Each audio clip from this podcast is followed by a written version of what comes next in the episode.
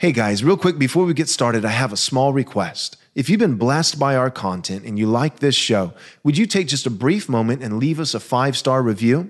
This is quite possibly the most effective thing that you can do to ensure that this content gets out to as many people as possible.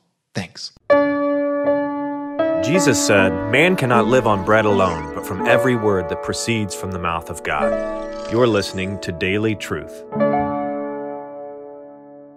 I've heard it said before that the life of the Christian, it's not as though the gospel is, is like a university, just one class, gospel 101. And then we, we move on in our sophomore and junior and senior years to other topics and other concepts and other biblical principles. But what we might say instead is that the whole university is gospel university in which we take many classes.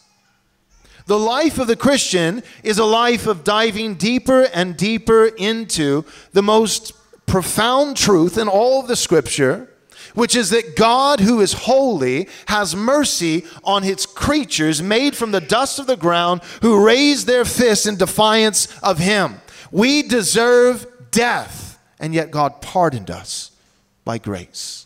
There is no deeper truth. And we should spend our lives digging deeper and deeper into that truth.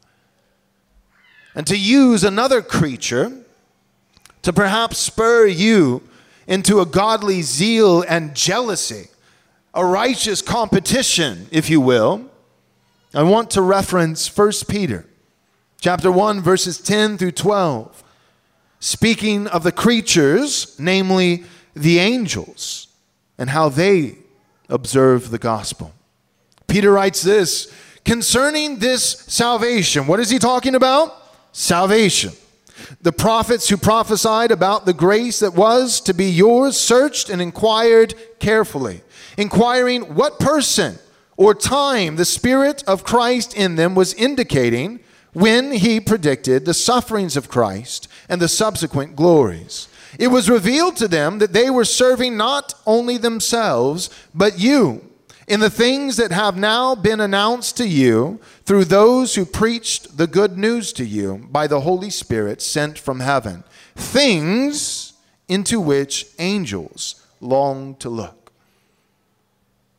May it never be said of us that we have grown tired or indifferent or disinterested or bored with the gospel.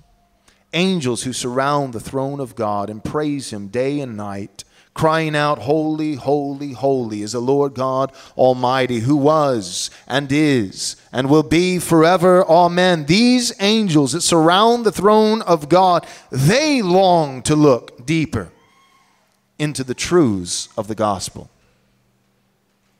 And if they, surrounding God Himself, long to look deeper into the greatest mystery of the universe, that a holy God would save sinners, then we should desire to do the same.